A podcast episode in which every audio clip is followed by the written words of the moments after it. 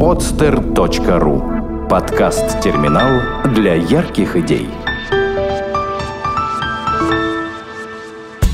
Саварт или как это понимать? Татьяна Сова представляет авторский проект «Саварт». Разговоры о современном искусстве – ну что ж, здравствуйте, дорогие друзья. В эфире подкаст «Соварт». Вы слышите Татьяну Сову. И сегодня у нас э, интереснейший выпуск о татуировке. Поговорим о тату, о том, что вообще с ней происходит сейчас в индустрии татуировки, является ли это искусством вообще, потому что подкаст у нас, напоминаю, о современном искусстве. И напротив меня сидит замечательный человек Алексей Михеев, э, мастер татуировки, и, и татуировщик, как там, я уже забыла все эти слова. В общем, человек, который 20 лет или более 20 занимается уже татуировкой. Здравствуйте. Леша, как ты думаешь, ты э, занимаешься искусством? Вот так с места в карьер. Да. Да. Я занимаюсь искусством. То есть татуировка это искусство? В без, принципе. без всякого сомнения, как большинство э, видов искусства, он подразделяется на техническую часть и, собственно говоря, культурную, да, наверное, так можно сказать. То есть точно так же, как и в любом другом деле, есть люди, которые занимаются не, некими, у, которых, скажем, какое-то такое не творчество, да, ну или просто творчество, да, какое-то, а не искусство. А есть люди, у которых это все-таки переходит грань искусства. Ну вот абсолютно чистым искусством мне представляется поэзия.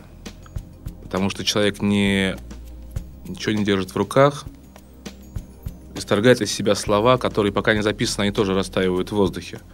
Это вот чистое искусство, как мне представляется. Все же остальные виды искусства подразумевают работу с объектом, с материалами. Живописец – это очень технологическая профессия, там очень много нюансов.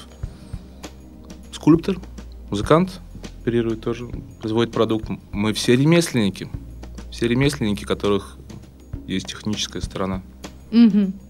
То есть все-таки ты считаешь, что в искусстве есть и ремесло, и творчество, и все это вместе, плюс духовная какая-то составляющая, это искусство? Даже без моего мнения это очевидный факт. Хорошо. Ну, в конце концов, в, кон, в каждом выпуске я человека спрашиваю, что такое искусство, поэтому в конце ты еще раз сформулируешь это хорошо, более как-то э, понимаю, что вопрос такой вызывающий улыбку, но тем не менее, нужно на него ответить. А сейчас все-таки вернемся к татуировке.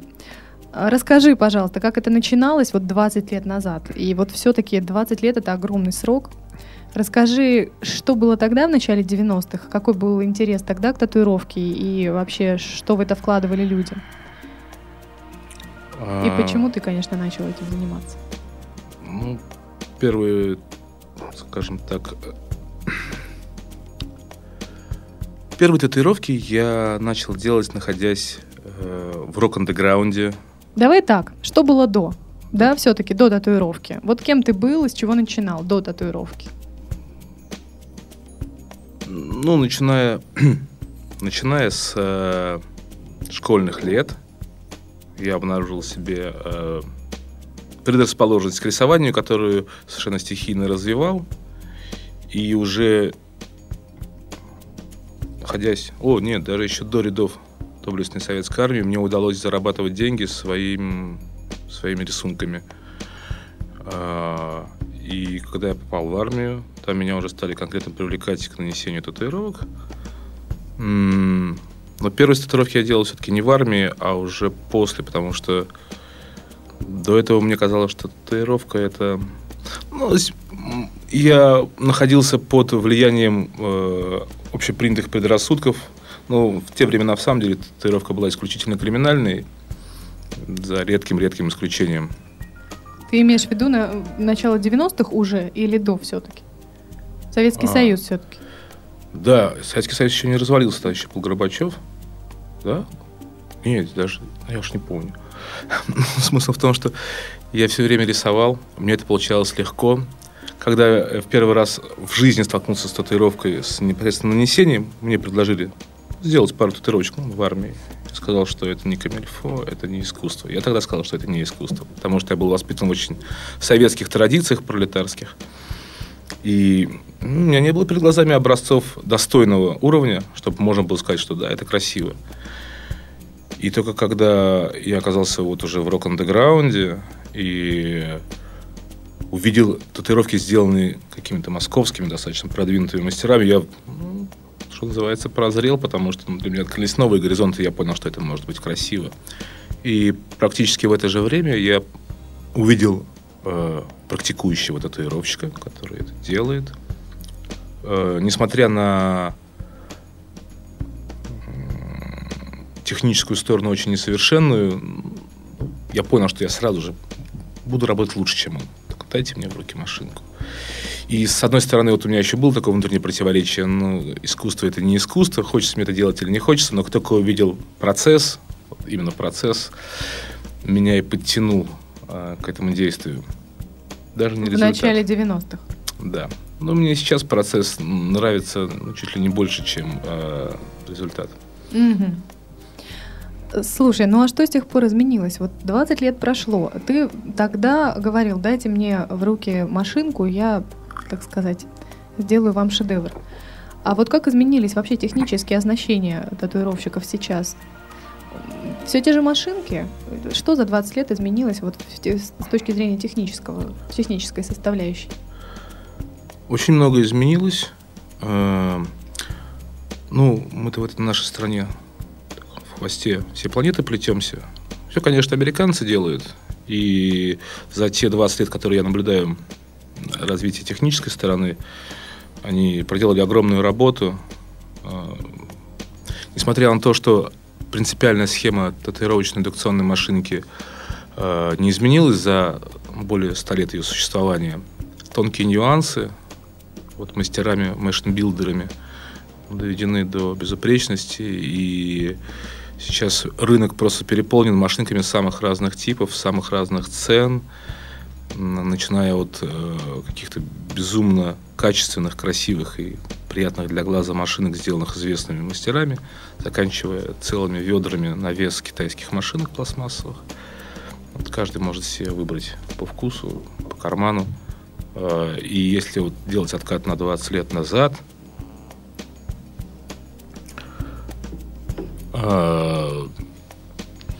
то те самоделки, которые мы держали в руках, выглядят, с одной стороны, смешно, с другой стороны, ну, вот сейчас я смотрю на некоторые свои работы, которые достаточно давно сделал, что называется, одной стороной, и я удивляюсь, я не понимаю, как я это могу сделать. Такие огромные площади покрывать в одну иголку сейчас я... Ну, то есть технически, э, технически все-таки вот эти новшества, они как-то влияют на качество э, Без всякого сомнения, работ. без всякого сомнения. Становятся ли они менее искусством от того, что ты раньше делал это вот буквально там одной иголкой, да, это все-таки было, может быть, больше искусства с твоей точки зрения? Потому что ведь то же самое, может быть, это то же самое, что писать кистью, писать и там, скажем, делать компьютер, компьютерные какие-то работы. О, да, на это... самом писать Нет. на компьютере, э, не умея писать кистью. Это, это конечно. Это да. практически нереально. Но цвет подбирать, скажем, да, какой-то обалденный, ты уже это подбирает все равно компьютер. Это не ты смешиваешь на глаз, а ты выбираешь э, из компьютерного. И... Э, Я не видел э, компьютерных э, живописных полотен, которые бы обманули меня, и я подумал, что это настоящее масло. Угу. Такого не видел. А в плане татуировки развитие техники нанесения, она открывает такие горизонты. Я понимаю, что у меня, например, э, есть определенные ограничения, внутренние, психологические, вот именно обусловленные технологией. И когда, например, видишь фотографию какой-нибудь татуировки, очень высокотехнической, ты думаешь, о, как он это сделал. Mm-hmm. Ну, как вот весь фильм с Брюсом Ли. Вот у меня наполнен стакан моими старыми представлениями татуировки. Вот пока я, вот мне сложно из него вылить же, да? Так. Ну, вот знаешь, все-таки, чтобы все-таки как-то поближе уже от, а немножко оттолкнуться от темы искусства, хорошо, мы поняли с тобой, что ты в начале 90-х понял, что татуировка это твое. Вот э, все-таки для людей, которые, может быть, сейчас, опять же, там пытаются как-то что-то где-то начинать, расскажи, как ты вообще, как, как происходил путь твоего становления. То есть я так понимаю, что ты уже умел рисовать, ну, да. скажем, да, достаточно хорошо. А как это происходило с точки зрения татуировки. А, ведь это совершенно разное, да, и поверхность все-таки 3D уже, а не плоская, да? Все-таки, наверное, плоская. Как ты к этому приспосабливался, к изгибам тела, там, да, к вообще, что это? Вот расскажи вообще об этом процессе, как ты обучался, как это, помнишь ли ты вообще своего первого клиента? М-м. Я не помню ни своего первого клиента, ни свою первую татуировку. Что? Кутеж, угар – а, понятно. То есть это было... Ну, Первые экспериментальные работы были, были где-нибудь в клубе Сайгон. Нет, это было в клубе Там-Там. Так. Принципе, ну вот твои, это... твои осознанные вообще какие-то шаги с точки зрения тебя э, как профессионала, да, твоего профессионального роста, они были? Или вот у тебя все 20 лет, вот оно шло, вот просто ты практиковался там периодически, да, а потом более, более часто, да, и, и ты рос профессионально? Да, мне, Только мне, так. мне, мне, мне повезло э, вот именно так в жизни, что э, несколько лет своей молодости я провел в клубе «Там-там». А это был центр всей тусовки роковой. И у меня была большая, скажем, потенциальная клиентская база. Вот. Плюс место хорошее. Соответственно, вот на этом я и, и подрос. И исходя из того, что у меня умение рисовать было достаточно, ну, уже сильно прокачано к этому времени, я с, гор... с гордым негодованием отвергал всякие предложения познакомить меня с какими-нибудь продвинутыми мастерами. И поэтому весь гранит татуировочной науки я грыз сам, как дурак. Вот. И несмотря на то, что уже более 20 лет практикую, у меня периодически возникает в голове мысль, ну, не пойти ли мне какому-нибудь техническому татуировщику в определенном аспекте и взять пару мастер-классов. Все еще? До сих пор эта мысль Ну, чем больше я работаю, тем больше я вижу свои, вот, свои слабые места, которые бы мне хотелось заполнить. И ты так до сих пор никому и не ходил за советом? Все 20 лет. Э, Все думаешь? Даже мимолетное э, общение двух мастеров – ну, например, вот я зашел в лавочку купить себе там иголочек, красочки, и вот по ходу дела задаю вопрос человеку.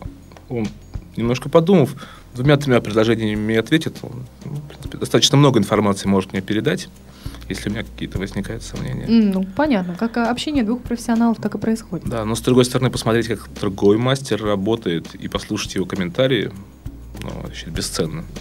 Угу. Хорошо, тогда у меня следующий вопрос. А, а изменились ли э, какие-то, может быть, э, если это можно, то как, как это так сформулировать, идейные, что ли, какие-то устои, или, может быть, э, изменилось ли то, что люди вкладывают в татуировку, да, вот, вот то, что у нас э, сейчас распространено, да, какие-то символы накалывать, э, может быть, э, из восточных культур, да, и так далее, может быть, иероглифы накалывать и вкладывать в это какое-то значение, да, ну, не то, что вкладывать, скажем, иероглиф сила, иероглиф тигр, да, там, это сейчас самые распространенные, так понимаю, иероглифы, попсовые. Нет, нет, нет? Главный, главный, главный иероглиф – это любовь. Да? Который, который да. приходит, приходит девушка, говорит, у нас девочка на работе сделала себе иероглиф на попе. Я говорю, любовь? «А, откуда вы знаете? Почему никто не татуирует иероглиф, э, допустим, вода? Такой красивый татуирует, иероглиф, татуирует. И огонь, и вода, стихийный крас иероглифы татуируют. Очень часто, да? Ну, здесь же очень просто.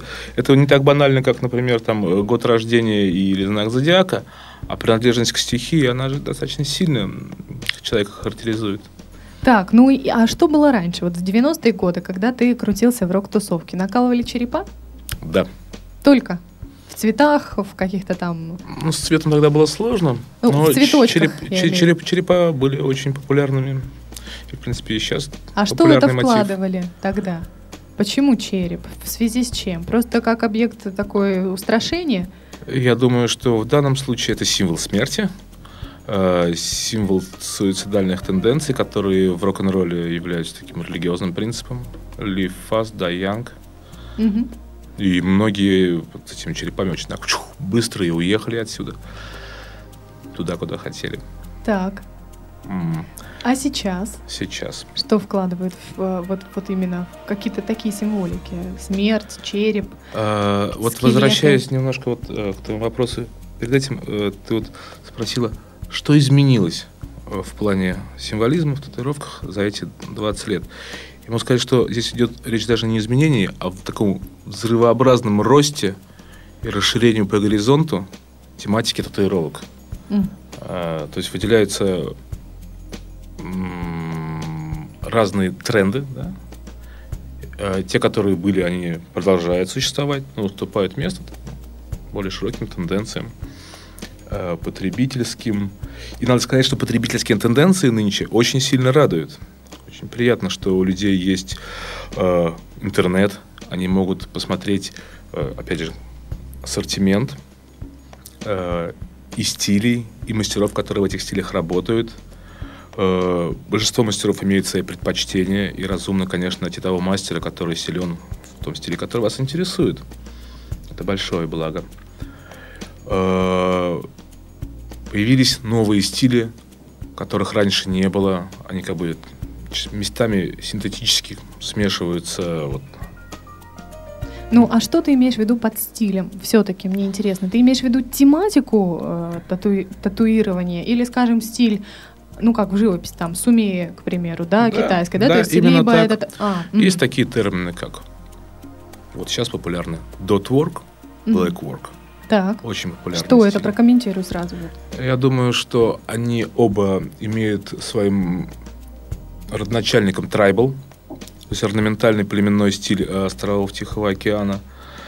Э, В плане символизма сюда приходят к нам, э, я бы так сказал, санатан Дхарма, всевозможные азиатские учения. И технически все это оформляется очень минималистично, но очень экспрессивно. То есть это татуировки уже дизайнерского плана, которые рассматривают, э, во-первых, все тело целиком как основу для нанесения. Они э, учитывают анатомию, учитывают законы восприятия зрения. Если, например, 20 лет назад основным форматом была сигаретная пачка, то есть это шлепок размером с ладонь, который, чтобы детально рассмотреть, нужно быть от него на расстоянии 30 сантиметров. Вот, то сейчас мы можем посмотреть на модель с расстояния метров 10 и видеть э, прихотливый э, сложный узор, покрывающий большую часть тела. И мы видим структуру, мы видим ритм завораживающий. Нам нет необходимости подходить и приглядываться. Мы сразу же получаем мощное ощущение Так. гармонии. Это ты сказ- рассказываешь про два стиля. Какие да, еще раз повтори? Dot work and black work. Так, еще что? То есть это этническая такая история, в принципе, да, если обобщить? Отчасти, потому что как раз black work, как другое крыло вот этого направления, Dark Art. Dark Art, окей. Э, он ближе к полиграфическому дизайну. Большую роль имеет пятно. Это, конечно, продолжение идеи трайбла как такового. Пятно, имеющее контур. И это пятно, оно достаточно э, стихийно выглядит и производит именно ощущение такого одного мазка. И вот как раз э, в Blackwork очень популярны черепа. Вот я не помню, бельгийская студия, где вот супружеская пара работает. Не помню. Да Ну, ну, из- из- из- известная парочка. Да и не будем про бельгийцев разговаривать. Что тут о них говорить? Может, они даже не бельгийцы, а чехи или А, венгры, я более. уже не помню. Но работа их э, всех-всех поражает. Так, Молодцы. хорошо, вот это два направления. Наверняка еще есть направление как, ка- э, какое-то связанное с аниме, да? Или нет? Или, не- Вот- или вот это, это с- с- неправильное опред- в- расчленение такое, да? Неправильное. Целого направления татуировочного, посвященного этой теме, нет, но попадаются, попадаются, конечно, их делают, но пока нет, нет такой тенденции. М. Дело в том, что, наверное, связано с тем, что сами японцы э, татуируют исключительно как э, ниндзя, ну, то есть криминальные структуры, а ну, очень редко попадаются даже татуированные рок-музыканты японские.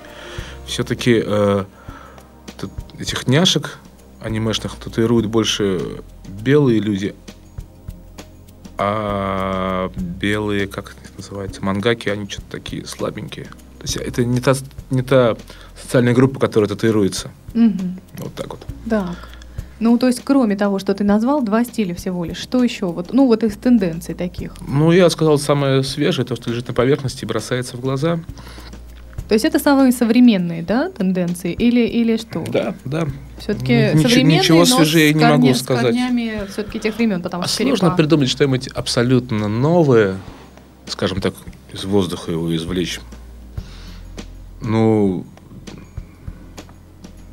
все, мы все-таки живем в 21 веке нашей эры, а сколько там еще было до нашей эры.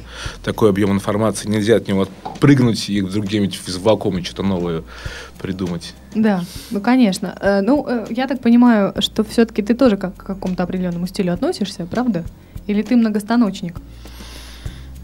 Ну, в течение долгих лет, ну, скажем так, есть вещи, которые я делаю очень, хоть завязанными глазами. Трайблы, биомеханику, вот, вообще очень легко. А, Потому что все эти стили очень плотно привязаны к анатомии. И когда просто смотришь на тело, уже видишь, что там татуировка есть.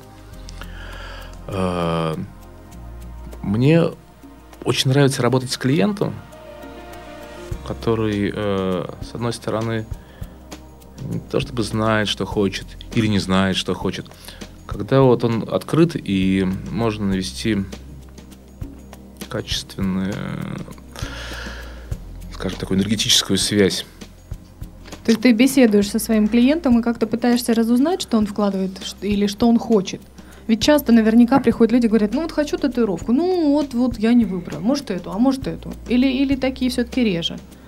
Очень разных категорий приходят люди.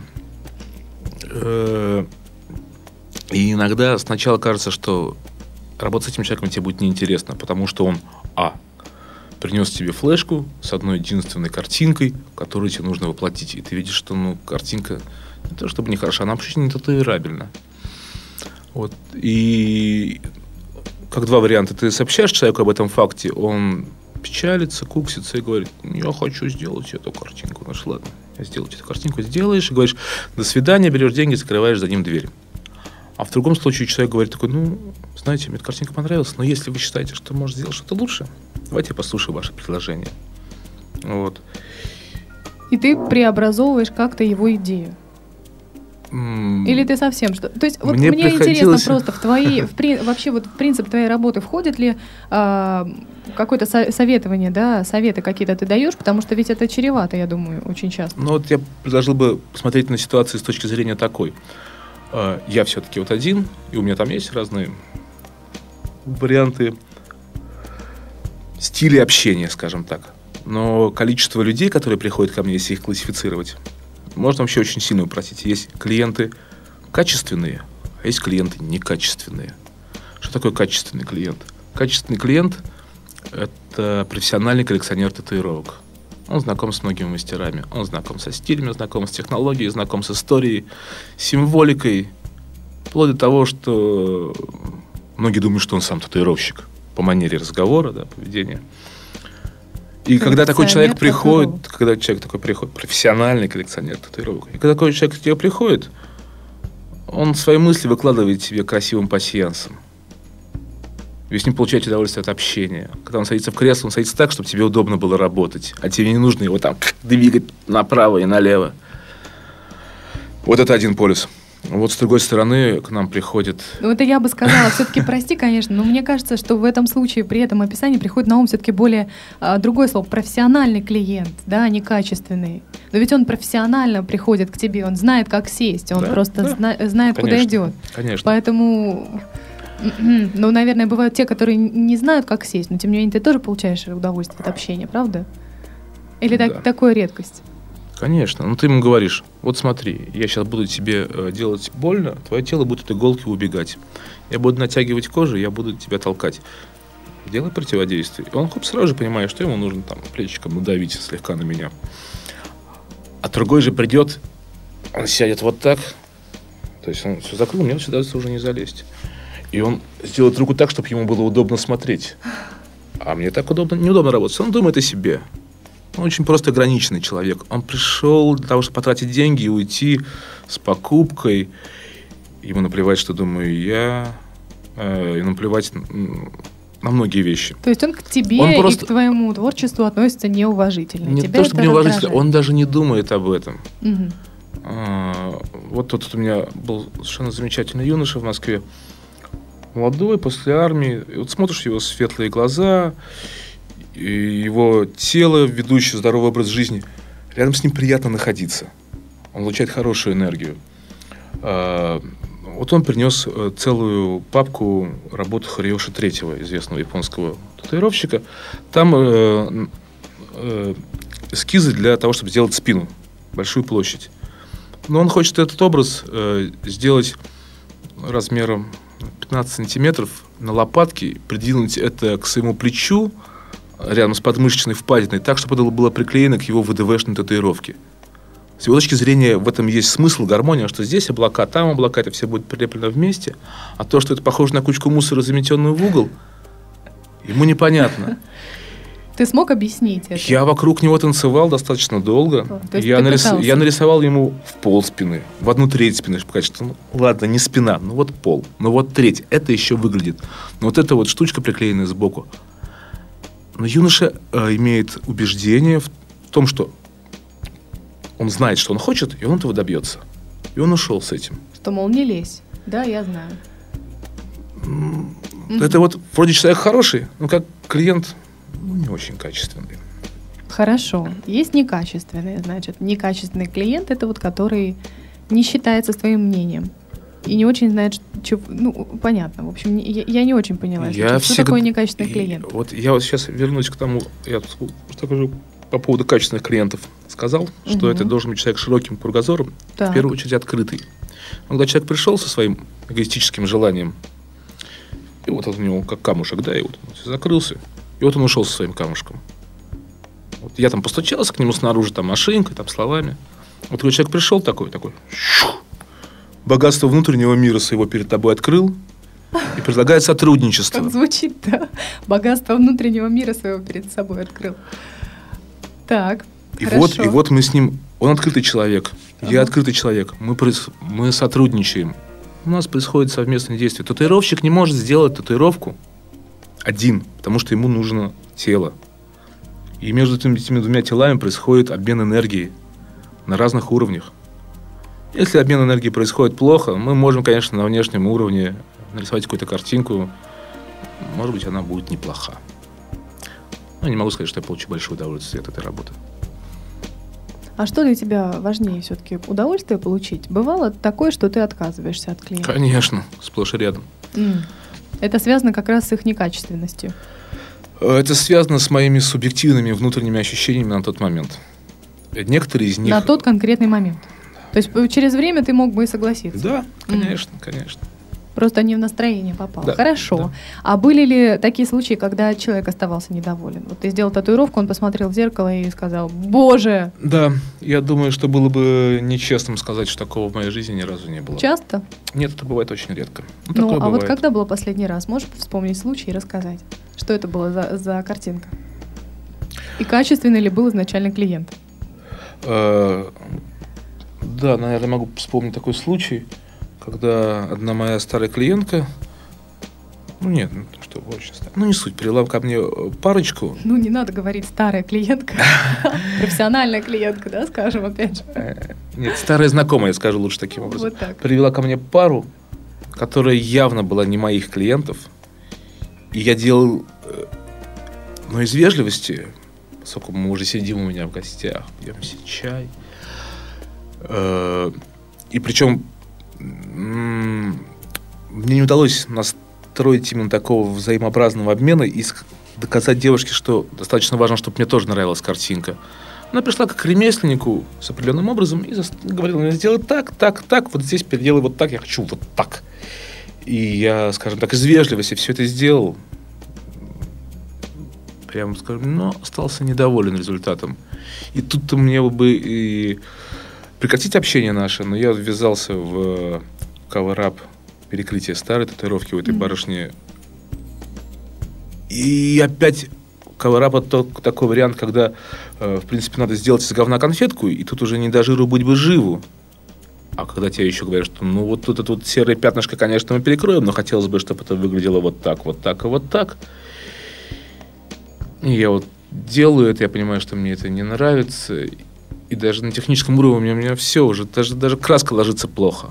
Соответственно, девушка пропадает на какое-то время. Потом я вижу в интернете эту картинку переделанную уже другим мастером, да еще и с извительным, уничижительным замечанием в мой адрес. Я блин, понимаю, что тот мастер прав. Я из говна конфетку не сделал. Вот. Ну, слава богу, он справился. И они с этой барышней А нашли что была за правильную картинка? энергию. Интересно. В первом случае, которая у тебя Просто- не вышла. Не кавер а вот первая, которая. Первая? Ну, она вышла, но это Ну что за картинка? Просто интересно. Как конкретно? Если я Цветочек. сейчас скажу конкретность, это будет уже таким четкой наводкой на эту девушку. А, пардон, пардон. Конечно, не буду у тебя больше ничего выуживать я говорю о том, что я вот э, взял клиента, хотя сразу чувствовал, что это не мой клиент. Сделал это из дурацкой вежливости. Вообще из дурацкой вежливости люди все ну, много чего делают, каких глупостей. Разные глупые поступки, да. Да. Так, то есть все-таки ты считаешь, а, что в этой работе как раз очень важен такой вот, а, да, вот, вот какой-то слаженный механизм взаимодействия. А много ли таких а, вообще профессионалов, как ты, которые вот так рассуждают? Вот тусовка татуировщиков, она вообще широка, она большая, вот в Петербурге, да, более чем. более чем. Да. Ну, что, ну, то разве что с Москвой сравнить. И вы друг с другом каким образом знакомитесь? Ну, я понимаю, что ты 20 лет уже в этом деле, и ты просто как-то вот это у тебя само по себе выходило. А если кто-то новый приходит, каким образом это происходит? Новый мастер? Да, новый мастер. Вот человек. Я очень замкнутый, и большинство татуировщиков достаточно замкнутый образ жизни ведут и общаются по каким-то очень узким э, принципам знакомства. Есть, например, э, и вот элита татуировщиков, которые ездят на конвенции, фестивали, друг с другом общаются. Они, скажем так, находятся в верхнем слое, у них там есть общий горизонт. Вот это именно публичность. Вот. А остальные-то мастера, они сидят в своих студиях и жужжат все спокойненько под нос. Но вот, например, я э, скажем так, дружу с татуировщиками, вот, скажем так, по, по территориальному признаку. Вот тут у меня сидит э, через два квартала Сергей Стулов, вон там Миша Черный. Если мне захочется пообщаться с коллегой, я пойду с ними выпью. Вот. Или там у нас зимой проводится какой-то тоже татуировочный между собойчик, такой больше там потусоваться, выпить, нежели работами похвастаться. А, Потому что для того, чтобы пообщаться, ну, достаточно одного собеседника, там, двух за столом.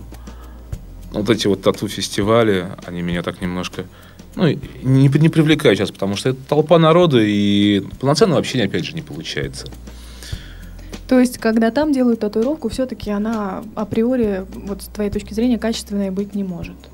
На, На фестивале? фестивале, Нет, да. я, Потому не, я не этого- говорил абсолютно не об этом. Ну, потому что не происходит общение толкового. Я не говорю между татуировщиками, а с, с людьми тоже. Я-то как раз думал, что мы говорим об общении между мастерами. Ну, Да, Да. конечно, конечно. Я немножко съехала с темы. Продолжай. Вот, и э, мастера между собой общаются. Ну, вот, например, у меня мало э, мастеров лично знакомых. Мгм. Потому что, видишь, э, как бы сказать, амбиции. Амбиции. Амбиции. Серьезно? Это все из- из-за этого? Я думала, что просто многие, с кем ты начинал, наверное, просто с этой дорожки как-то свернули в другую сторону, и теперь они уже не татуировщики, да? Да нет, почему же Нет? татуировщики? Ну, вот, например, ох, это прям такие личные отношения прям уже всплывают. Ну, да можно Э, без- Скажем, скажем так, э, э, есть мастера, кто, кто преуспел там финансово, кто-то преуспел технически. Вот. а Кто-то преуспел больше, кто-то преуспел меньше. И, например, я чувствую, что когда я оказываюсь... Все очень ранимые, и так сложно не задеть какой-нибудь такого пунктика, что что-то тени у тебя там неровно лежат. Ну, мне неудобно было с этой руки тени класть так. Принципе, Ну, в общем, тоже творческие люди, как все творческие люди, все ранимы, да? Да, да. Например, встречаешься с татуировщиком, которого давно не видел, и вроде бы так ему хочешь дать такой технический совет, такой дружеский, а он чувствует, что ты его уязвил с точки зрения того, что ну, технически он несовершенен. Я технически несовершенен. Ну, не знаю, есть мастера технически совершенные, я смотрю, я прямо понимаю, что у этих людей дома стоит алтарь, и там божество, плотный прокрас, и тут богиня, четкий контур, и они им поклоняются, а я вот грешен, не поклоняюсь этим богам. Хотелось бы. Ну, то есть ты считаешь себя, в принципе, далеким от совершенства, да, во многих пунктах? Судя по тому, что ты вот сейчас говоришь, потому что не первый раз уже слышу, да, сначала ты сказал, что я все 20 лет думаю, сходить ли мне к какому-нибудь технарю, который меня научит, и все не схожу. Сейчас ты опять говоришь о том, что есть люди, которые более технически совершенны. Ты не стремишься к техническому совершенству? Ты считаешь, я стремлюсь что... к техническому совершенству, но знаю, что у меня есть другие сильные стороны. Например? Вот если клиент качественный, и он э, нормально открывается к общению, к сотрудничеству, совместному творчеству. Вот тут я раскрываюсь полностью, потому что я в самом деле могу вытащить э, вот с этого бульона, который плавает там, интересные образы. То есть ты еще и психолог? Я думаю, что любой татуировщик э, очень должен быть подкован в этом направлении. Угу. Ну а скажем, сколько ты общаешься с человеком перед тем, как начать приступить вообще к татуировке? Вот какой срок примерно? Полчаса, час? Или ты его отпускаешь, он возвращается? Потому что психология, она все-таки наука-то длительная такая. Наверное, надо сколько-то пообщаться, правда, перед тем, как выудить из супа. Ну, я думаю, что больше 45 минут, наверное, время это не занимает. Ну, час максимум. Вот общение перед татуировкой, да? Это зависит, опять же, от клиента. Если человек принес с собой удобоваримый эскиз, который меня устраивает, его устраивает, никаких сомнений нету, я тут же включил машинку, начал работать. Такие тоже есть клиенты, и, в принципе, даже обидно как-то. Если вдруг вот, вот слушая тебя весь выпуск, э, потом человек к тебе придет, и ты сразу же без разговоров возьмешься ему делать татуировку, он будет, да, как же поговорить? Ладно, в общем, на самом деле у меня вопрос следующий, все в голове плавает. Я зацепилась за твое слово «не татуирабельно». И вот мне интересно, какие картинки вообще являются не татуирабельными? Что это значит? Ну вот э, начнем с того, что человеческое тело имеет разные пропорции своих частей. Вот, и самые маленькие детали человеческого тела, я представляю, это зубы, ногти, ноздри, да, детали глаза. Ну, ресницы я не стал брать, я имею в виду, виду радужку зрачок. Угу. Так. Вот из них зрачок самый маленький. Ну, скажем так, около 4 мм в диаметре. Я считаю, что, например, в татуировке детали меньше 4 мм быть не должны. А? Вот, э, соответственно, если мы используем какую-то узкую часть тела, вот у нас здесь есть какие-то вот такие вот определенные дроби математические. Я не математик, я это все на каком-то таком интуитивном уровне воспринимаю. О чем бишь я говорил? О том, как, какая картинка как является не татуирабельной. Э, то есть э, есть определенные требования к детализации и к пропорциям картинки, которые мне вот достаточно сложно изложить словами, но вот я их чувствую на уровне, ну, не знаю. Ну, если, то есть, человек тебе приходит и просит какой-то пейзаж нарис- написать, там, да, вытатуировать, там, скажем, на формате каком-то самом маленьком, да, очень маленьком, то это понятно, что это не татуирабельно, да, потому что он хочет большое вместить в некий клочок. Mm-hmm, да. А если какие-то вот э, конкретные вещи, орнаменты какие-то, я не знаю, может быть, какие-то картинки, которые ты просто не, не татуируешь, или это все абсолютно не, нет никаких табу? Я могу сказать, что вот общий принцип, вот именно детализация и более-менее приятные пропорции в районе золотого сечения, скажем так. Угу. Вот это вот признак татуирабельной татуировки.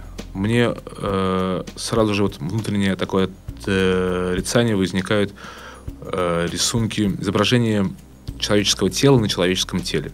Mm. Потому что, за исключением спины, может быть, на остальных частях тела, когда изображается другое человеческое тело, детализация лица, кистей рук невыносимая технически очень сложно это прописать, даже если это достаточно крупное плечо. А если речь идет о предплечье, куда многие пытаются что-то запихать, говорю, давайте сделаем это мультяшно.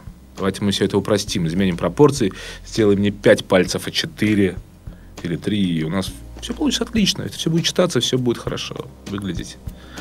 Книжная графика. Вот, взять все эти книжки, э, про рыцарей, которых раньше все делали доспехи, мечи кривые получаются на плече. Ну, а те же самые пальцы. Ну, что, как можно вот эту руку, держащую меч, приписать Ну, это, это в принципе, или все-таки это издержки того, что ты технически несовершенен? Вот извини, конечно. Ну, вопрос, конечно, возникает такой. Ну, Мое есть- техническое совершенство не мешает мне выполнять есть не- подобные работы. Не советуешь ли ты этому человеку, извини, пожалуйста, просто вот когда ты говоришь, что вот давайте сделаем мультяшным, а он отказывается, нет ли у тебя вот порыва посоветовать, сказать, вы знаете, вот я знаю парня, вот он технически, наверное, М, это сможет да, сделать. да, Сходите. конечно, я так делаю, я так То есть ты поступаю. так делаешь. Я совершенно спокойно отправлю человека к другому татуировщику, если я вижу, что это его клиент. Нет проблем. Вот у меня была, вот проиллюстрирую историю. Московский у меня клиентик, он работает на телевидении, работает с камерой, оператор. И он говорит, я, говорит, хочу сделать э, видеокамеру антропоморфную, чтобы в одной руке у нее была сигарета, а в другой бутылка Джек Дэниелс. Ну, я пытался изобразить антропоморфную видеокамеру. То есть, знаешь, с руками, ногами, как человечка. Я сперва в интернете ему пару раз отписывал, что это не мой стиль, и мне с этим не справиться. Вот. Но потом, когда поехал в Москву, уже думаю, ну ладно, давай я его возьму, попробую я его убедить. И сразу я его не переубедил. Мне потребовалось целый час э, стоять на голове, там, на левом мизинце, изрисовать энное количество бумаги и объяснить ему, что эта задача мало того, что не тривиальная, это для реально такого вот человека, который рисует мультфильмы, который умеет сделать вот такую стилизацию. У меня вот с разбегу не получается. Э, С трамплином тоже не получается. Но потом я ему говорю, а давай, дружище, я сделаю вот так. Беру ручку и за полторы минуты несколькими легкими движениями нарисую рисую ему просто человечка, такого достаточно абстрактного, но характерного. В одной руке этого человечка видеокамера, а в другой сигарета. Понимаешь, мы пускаем на заднем плане красивую кинопленку. Получается очень стильная вещь, выглядящая дизайнерски, взросло, вкусно. Человек, в принципе, счастлив. Но у него был какой-то образ, который он где-то увидел, он до конца его не оформил, он не может его представить полностью. У него есть какая-то идея, но эта идея, возможно, воплотима другим человеком. Ну, для меня она абсолютно диаметрально противоположная. Ну, ты предложил свой вариант, Я предложил свой вариант. Но, к сожалению, в большинстве случаев требуется этот самый час совместного стучания лбами вот с клиентом, сказать ему, доверься мне, доверься мне, доверься мне. А потом ты говоришь ему, да вот там дверь, если хочешь, уходи. Он такой, ах, ах, ах. А что вы мне можете предложить? Я говорю, «Да я тебе час уже предлагаю, блин. Ну, вот, к сожалению, я думаю, что это проблема-то многих творческих людей, которые работают с клиентами, там, архитекторов, парикмахеров. К сожалению, э, а может, не к сожалению, вот эта наша работа, она связана не только с прикладной стороной, это все-таки в огромном количестве общения. Общения с человеком. А есть такая история все-таки, как э, такие м, татуиро- татуировочные наркоманы, или как это можно выразить, да, когда человек однажды, сделав татуировку, уже не может остановиться. Это просто расхожая такое, такая байка, или это действительно присутствует? Ну, такая тенденция, она есть. Ну, разные люди в разной степени подвержены этому. Потому что это способ времяпровождения, связанный с тратой денег, с последству- последующим таким пафосом социальным. да. Ты проводишь какое-то время э, в определенной атмосфере, получаешь определенные ощущения, получаешь удовольствие, что потратил деньги. Потом приходишь на тусовку, говоришь, а смотрите, что сделал я. Все таки о, а посмотри, что сделал я. А, А вот скажи, за последние годы увеличилось, э, э, ну или даже, ну чего там за последние годы, просто вот тенденцию какую-то скажи, увеличилось количество женщин, которые татуируются или нет? Или оно всегда было одинаковое примерно? Или уменьшилось? Количество женщин, желающих татуироваться, растет. И оно уже давно превысило количество мужчин. Да ты что? Это факт. Превысило. Это профессиональная тайна, которую я вам открываю. Татуированных женщин в нашем городе больше, чем татуированных мужчин. Еще один вопрос, вот, который тоже... Я вот, вот упорно не хочу на какие-то конкретные вещи, которые у меня вот задавали слушатели, чтобы я вот э, спросила, да, у татуировщиков. Интересно, а какие, на каких местах татуировки делают? Ну, вот, вот так по... Чаще всего. В этом отношении есть, э, кстати, определенная динамика во времени, что если, например, 10 лет назад э, стремились сделать татуировки на таких частях тела, чтобы их не было видно, то сейчас э, общество уже стало настолько толерантно к татуировкам, что я наблюдаю молодых людей, у которых первая татуировка – это шея, Мгм. это кисти рук. То есть они сразу же заявляют о своей татуированности всему обществу. И татуировки, которые они носят, э, в принципе, они очень достойные, потому что это уже другое поколение людей, которые понимают, что это буржуазная молодежь, обеспеченная. Они понимают, что они должны носить качественный фетиш. Чтобы люди смотрели с потребительской точки зрения и говорили, да, да, да, мгм, да, эта шея неплохо стоит, да. Так что они накалывают-то, эти ребята замечательные, буржуазные? Ну, это old school, new school. А, Ну вот, все-таки поконкретней. Ну, знаете, Какой-нибудь образ. Вот, вот скажем, совушки. Совушки. Совушки. Совушки лидируют в хит-парадах. Вот, ну, вот только хотел себе сову наколоть. Что ж такое? Ну, слушай, у меня вчера клиентка не пришла за совой, так что... Не, ну, я, я думаю, что это будет еще долго тенденция иметься. Сова отличный символ. Нет, на самом деле я себе э, достаточно давно хочу наколоть эм, бамбук, листья бамбука э, Мгм. на плече. А, как раз техники сумея, потому что я Мгм. видела в Китае э, когда-то очень классную татуировку на плече у девушки. Она прям меня зацепила и достаточно долго не отстает. Но я просила нескольких человек мне примерно вот написать эскиз. И я понимаю, что она достаточно получается ограниченная. То есть сумея это все-таки такая техника, да, которая Ты знаешь, не имеет вот границ. Я такой. вот эскизы вообще не рисую. Принципиально рисую сразу же на теле. Ну, Не машинка, там, ручкой с пера, маркером. Потому что надо от анатомии отталкиваться. И очень часто вот татуировку смотришь э, на теле, и видно, что она была принесена техническим путем с оригинала. И оригинал пропорционально не соответствует вот этой части тела, этому Мгм. человеку. Мгм.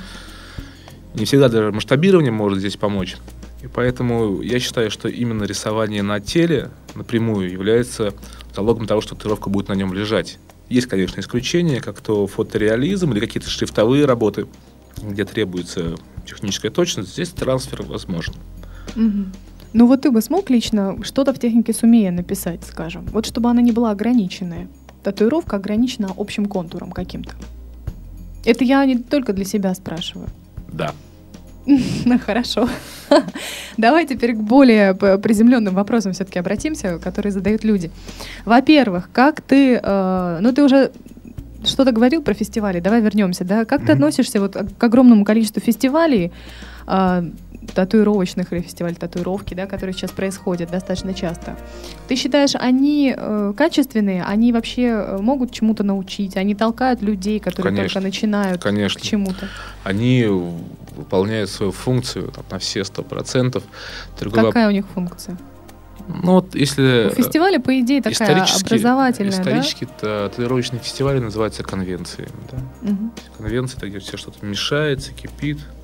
Ну, наверное, обмен мнениями, мастерством между мастерами происходит.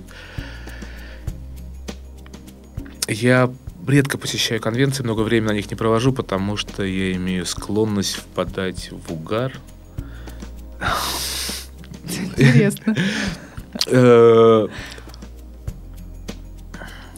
Это вот очень такой э, личный вопрос, потому что я понимаю, что если, например, я был бы молодым татуировщиком, которому нужно продвинуться, я бы не вылезал бы с этих фестивалей, ездил бы на фестивали, общался бы с другими мастерами, впитывал бы их энергетику, технику, смотрел бы на их работы. Но поскольку я так мне все это уже приелось, попадая на фестиваль, я хочу напиться просто. Вот. Я потом понимаю, что напиться лучше на лоне природы, а не в прокуренном помещении, где куча демонов и там всяких. То есть все-таки Существ. молодым ребятам ты бы посоветовал? Конечно, конечно. С другой стороны, мне вот не- немножко неудобно, что... то есть то, что да, в определенном смысле неудобно, что между мной и этими мероприятиями стоит какая-то внутренняя субъективная неприязнь. Мне бы хотелось ее преодолеть и чисто профессионально использовать эти фестивали для получения информации, энергии и продвигаться. Вероятно, я просто какой-то... Когда перестал в них участвовать как э, татуировщик, э, ну, соответственно, у меня сразу же резко снизился интерес. Да, да. Просто перестал выставлять моделей. Вот. А вот на прошлом фестивале у меня один клиент захотел там выйти на сцену, то он вышел там, взял мне третье место по коврапу. Мне сразу так стало интересно. Я думал, о, ну, наверное, все-таки на следующий фестиваль я пару-тройку моделей выставлю. И вот сейчас уже, да, готовлю. Вот Сергей, кстати, вот. То есть, все-таки, да, все-таки в фестивалях ты, ты, ты как-то пытаешься участвовать. Я понимаю, что это необходимо делать. Что Почему? в этом есть Это огромная пиар? польза. Конечно, в первую очередь пиар, да. да, Мгм. пиар. То есть после фестивалей резко возрастает количество каких-то предложений? Ну, если твое имя там периодически звучит, произносимый в микрофон, типа, ну, твои модели должны выйти на сцену, твое имя звучит в воздухе, да, прозвучало раз, прозвучало два, прозвучало три, Ну, вибрации пошли. После э, фестиваля выходит журнал, там фотографии участников. Да, Опять же, конечно. появляется- От любого пиара идет Да. вибрация, понимаю. Да. Хорошо, ладно. А с точки зрения все-таки обучения, да, вот куда податься человеку? Вот я вот завтра захотела вообще заняться татуировкой. Я, скажем, умею что-то рисовать. Мгм. А, куда пойти? Куда податься? Или купить сразу машинку и, и на Ну, своем собственном теле пытаться Ну, как-то? без машинки-то в любом случае ничего не получится.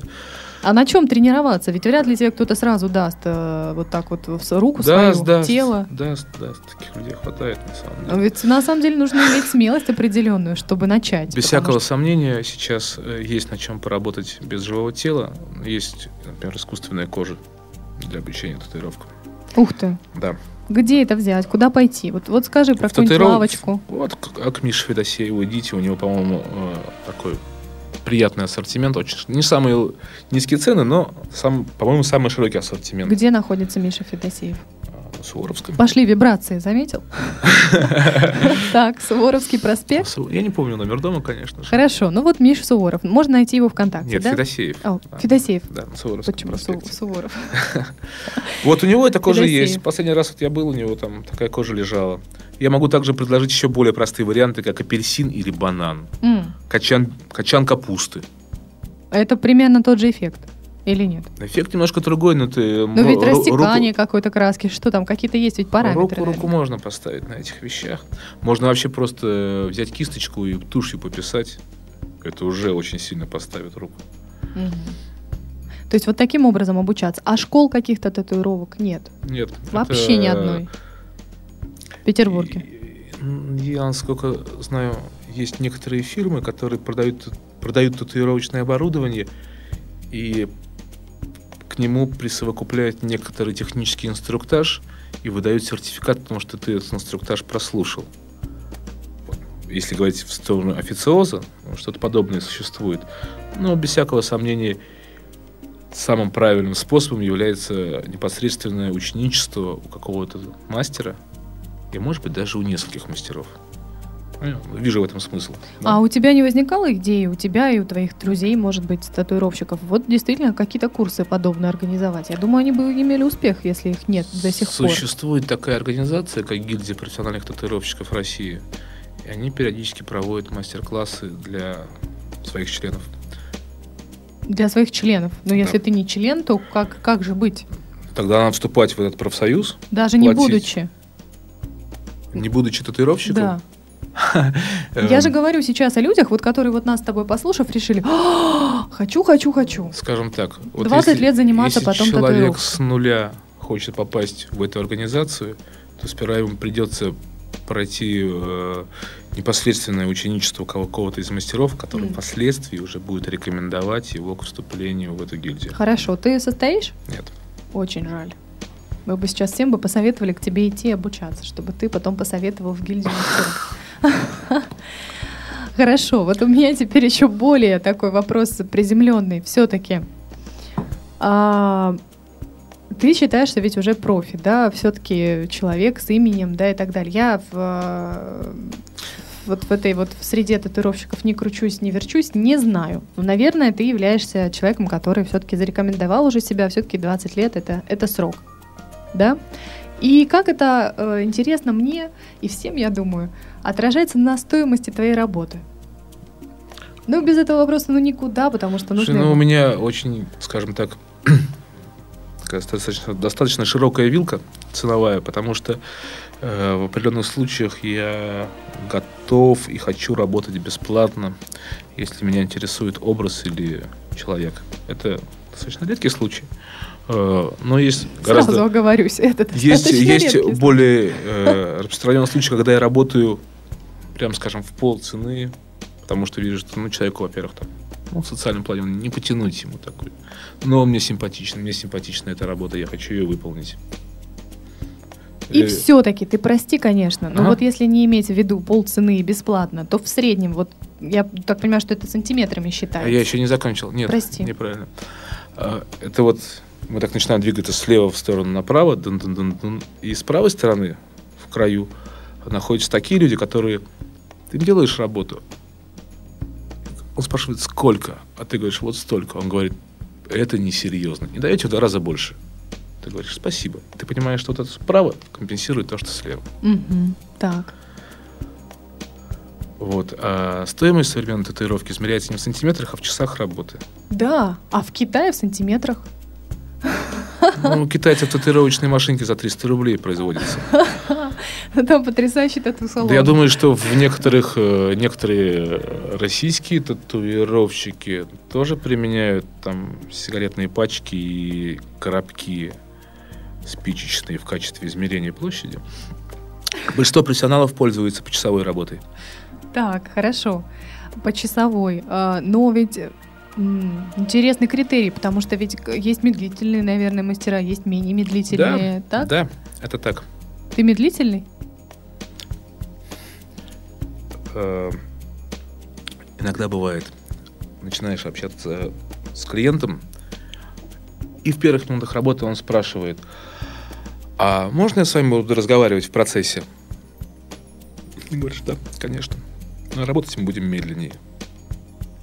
И он сразу замолкает. Нет, не сразу, сперва ему нужно поговорить, потом он уже попадает в какой-то определенный транс, и стихает речевая активность. Но если, например, он трещит, не переставая, но это не требует от меня ничего более, меж- кроме как междометия, да, угу, угу, угу, да, что дальше было, то это нормально. Но если он задает мне вопросы, на которые требуется моего ответа, я начинаю задумываться. Когда я задумываюсь, мне очень сложно работать, потому что если я задумываюсь сильно, я вообще не могу работать. Но при этом есть люди, которые э, достаточно трезво оценивают, что они пришли не только за татуировку, они пришли за общением. И они готовы, За него платить. и они готовы 50% этих денег заплатить просто за бла-бла-бла. Мне, в принципе, тоже очень приятно поговорить с э, приятным собеседником. Ну, все-таки, чтобы было понятно людям. Вот скажем, не знаю, захотела девочка прийти и наколоть себе сердечко. Ага. Вот, э, я не знаю, какое-нибудь небольшое сердечко. Вот за сколько его реально вытатуировать? Ну, вот, вот в общем, скажем. Или Слушай, кошечку. ну, я бы сказал, что вот, вот в среднем минимальная оплата вот у меня будет полторы тысячи рублей. Мгм. Это вот За татуировку. Ну, я, может быть, сделал за 15 минут татуировку. Мгм. Но ниже полторы, полутора тысяч брать мне просто неудобно. То есть сердечко будет стоить полторы тысячи, которое за 15 минут ты выколешь. Вот, ты знаешь, написать текстом сердечко стоит э, полторы тысячи. Ну, это же полный бред. Ну, понятное дело, но мы сейчас все-таки это озвучили. вывод Скажем такой. так, нижний ценовой порог. Но это не значит, что я не могу сделать татуировку за 700 рублей. Мгм. Ту же самую, потому что вижу, что это нищий студент, там у него свет в Ну, глазах. то есть, в общем и целом, вот если брать молодых ребят, скажем, у них гораздо ниже цены. Я вот с чего начала. конечно. Гораздо ниже. То есть, Конечно. все-таки твои 20 лет э, ты вкладываешь в эти полторы тысячи. Это пафос, это харизма, это все есть. Мгм. Хорошо. Я думаю, вообще говоря, мы уже целый час говорим с тобой, и уже пора выпуск заканчивать все-таки, хотя не А мы не обсудили еще стольких вопросов. столько всего еще не Да, да, сказали. Да вот я тоже думаю, что надо это все это текстовой режим и такую книжечку. Вот. Интервью с Лешей Михеевым. Мне кажется, у нас новый подкаст после этого появится. Сейчас обсудим. А, последний вопрос, без которого ты не уйдешь, все-таки, что такое искусство? А, Искусство — это реализация божественных функций человеческого существа. Ну что ж, Это был Леша Михеев. Спасибо большое. До, свидания, до следующих встреч. Сделано на podster.ru Скачать другие выпуски подкаста вы можете на podster.ru